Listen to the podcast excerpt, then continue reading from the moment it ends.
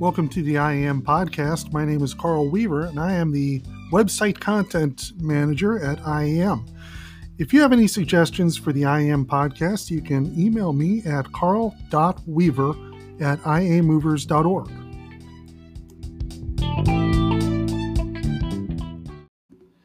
Please subscribe to the podcast. You can find us on Google Podcasts, Spotify, Anchor, Breaker, Overcast, Pocket Casts, and Radio Public. Soon we will be featured on Apple Podcasts and Castbox. Welcome, movers. I'm Dan Bradley, and I am your host for this podcast. If you want to contact me about anything you hear on the podcast or anything you don't hear, I can be reached via email at dan.bradley at iamovers.org. I'm also on LinkedIn and Twitter at IAM Military Guy. This is podcast number two for me, and it's taken me longer to put out this second round. So, hoping to be more consistent in the future.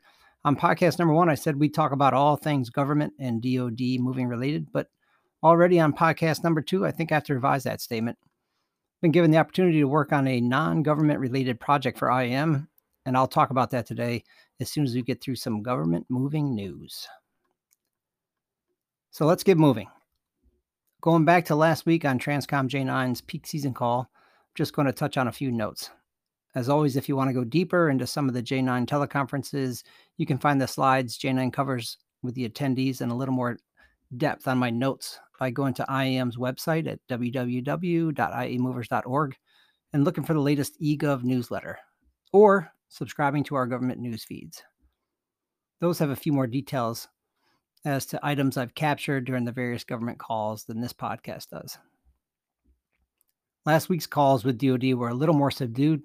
Last week we were in week 35 of the moving season. Historically, that'd be the last week of peak season and would represent the last of the weekly peak season calls. J9 put out notice today that they'll continue with peak season calls into November as a recognition of the unusual nature of this peak season and the idea that peak season for DoD has moved to the right into the fall. I hope we'll continue to see the volume into November that DoD has been projecting throughout the summer as pent-up demand that didn't move in the spring moved into the summer, and some of that summer demand was hopefully or supposedly pushed into the fall. So DoD continues to project capacity demands above the three-year average into the fall, and we're all certainly hoping that materializes. I think we'll see above the three-year average for shipments into the fall, but at this point, I'm not confident it will be a significant increase. But here's to hoping that I'm wrong. Also noted on the call from last week, IAM asked J9 whether they were hearing issues with getting customer satisfaction surveys, CSS, returns. J9 acknowledged the number and percentage of returns was down since the onset of COVID. They were interested in any industry insights as to why we might think that would be.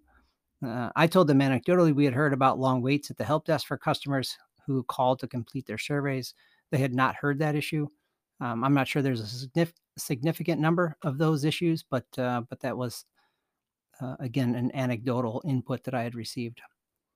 On a positive note, J9 did say that CSS scores since the onset of the pandemic are up slightly. That's a real credit to industry and your resiliency and ability to adapt to a changing environment during these strange times, and is probably a reflection of the increased quality that industry can bring to the table when DoD smooths their demand during the summer peak season. Knowing that DoD was already working on business rules for 2021 and had some DoD only meetings in July and August to discuss their recommended changes to the DP3 rules, IAM asked our government related committee members for their insights on what the top handful of business rules from 2020 that they'd like to see from DoD. We wanted to provide DoD a short, proactive list of recommendations before they publish their own thoughts on the business rules. We sent the committee's recommendations to J9 Director Rick Marsh last week. We focused on just a couple of items, the top one being recommendation to maintain the international transit times that were implemented during the stop movement period. The group felt strongly that these transit times were much more closely in line with how transit times should have been for years and strongly recommended to DoD to maintain these transit times as the new standard. We also asked DoD to consider paying for reweighs every time they are ordered, not just when they fall into the parameters set out in the IT and the 400NG.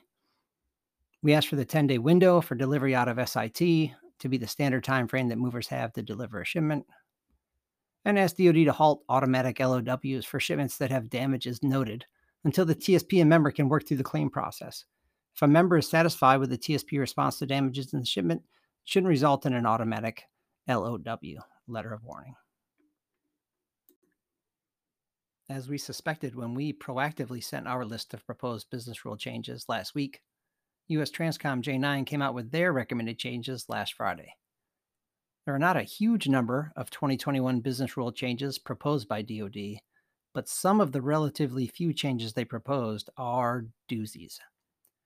The biggest impactful change is that J9 has added code 4 shipments to and from Hawaii, to and from Okinawa, and to and from Spain to their special solicitation winner take all program.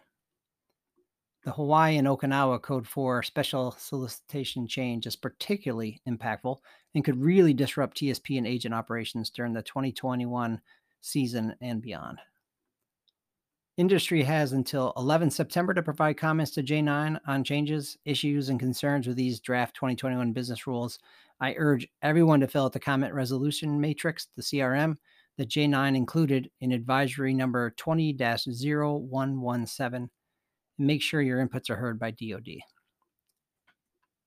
The 2021 tender of service, the IT 21, the 400NG, and claims and business rules are all out there on move.mil slash SME and awaiting your comments.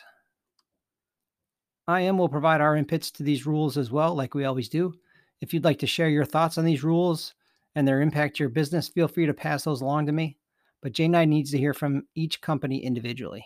In the past, IAM has submitted consolidated industry inputs and comments, but J9 has stated recently they only view the IAM input as one opinion not a consolidated industry opinion. So please take time to review the rules, provide your inputs directly to J9, and feel free to CC me when you submit them if you like. You have any questions on the the comment resolution matrix format or where to find the business rules, just let me know and I'll point you in the right direction. On the Tuesday, 1 September J9 call with industry and the services, IAM raised concerns to the DoD about the proposed business rule changes concerning moving code for household goods to and from Hawaii and Okinawa to a winner take all solicitation, and asked for insight from J9 on the philosophy on this proposed change. J9 stated these lo- uh, locations where, where JPPSOs reported they had the most trouble booking shipments this year. And in light of the success in J9's mind that they had with Code J special solicitations and their ability to meet DoD requirements for some channels that were problematic the previous year, DoD feels like these Code 4 special solicitations might see the same kind of success. J9 sees these special solicitations building capacity by giving a single winner the opportunity to focus heavily in this one area and time for them to establish the kinds of relationships with underlying service providers that make the effort successful. IAM discussed the differences between the Code J special solicitation effort and what J9 is trying to do with these Code 4s and we'll be sure to pass those put those thoughts on paper as a response to the proposed business rules.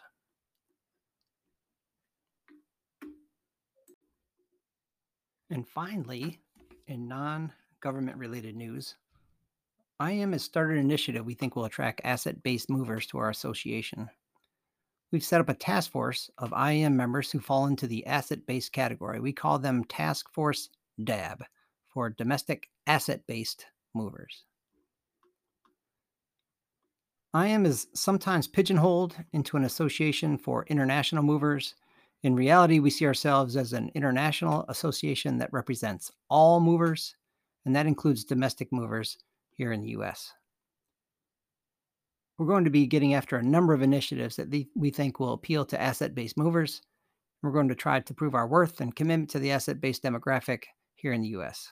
We have two co chairs for our DAB task force. They are Chuck Bailey of Cornerstone Moving and Storage and Oded Carmi of DN Van Lines. Chuck and Oded are excited about the opportunity, about what IAM can offer asset based movers. You'll be hearing more from the group in the near future. And I hope if you're an asset based mover, small, medium, large, independent, or van, van line affiliated agent, you give us a shot. Here we have to say what we are trying to do. With the ultimate goal of getting asset based movers a voice in IAM's leadership and a place to influence IAM's advocacy efforts on behalf of this asset based demographic let people know what we're doing. And if you'd like more information, uh, contact me, contact Chuck Bailey, contact Oded Carmi, and we'll fill in all the details. And finally, IAM's virtual annual meeting is setting up to have a ton of content for domestic movers, for international movers, for government movers, for residential and national account movers. Our early adopter rate is being extended through this coming weekend. So please take a look at our draft agenda and join us on 21 to 23 October at our virtual annual meeting. Use all the tools we'll have available to schedule one on one meetings, find new clients, hear about moving topics from across the spectrum. That's all for this week. Hope to put out podcast number three much more quickly than I did podcast number two. I appreciate any and all feedback that you had for the podcast. Again, hit me up at dan.bradley at iamovers.org, and I'll see you next time.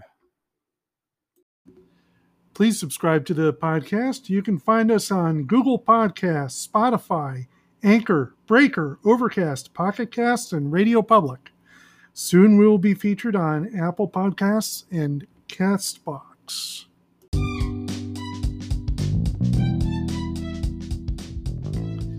Thank you for listening to the IAM podcast. If there's ever anything you need from IAM, you can contact us at membership at iamovers.org or contact us by going to the Contact Us page on the IAM website at iamovers.org. Thank you for joining us, and we will talk to you next time.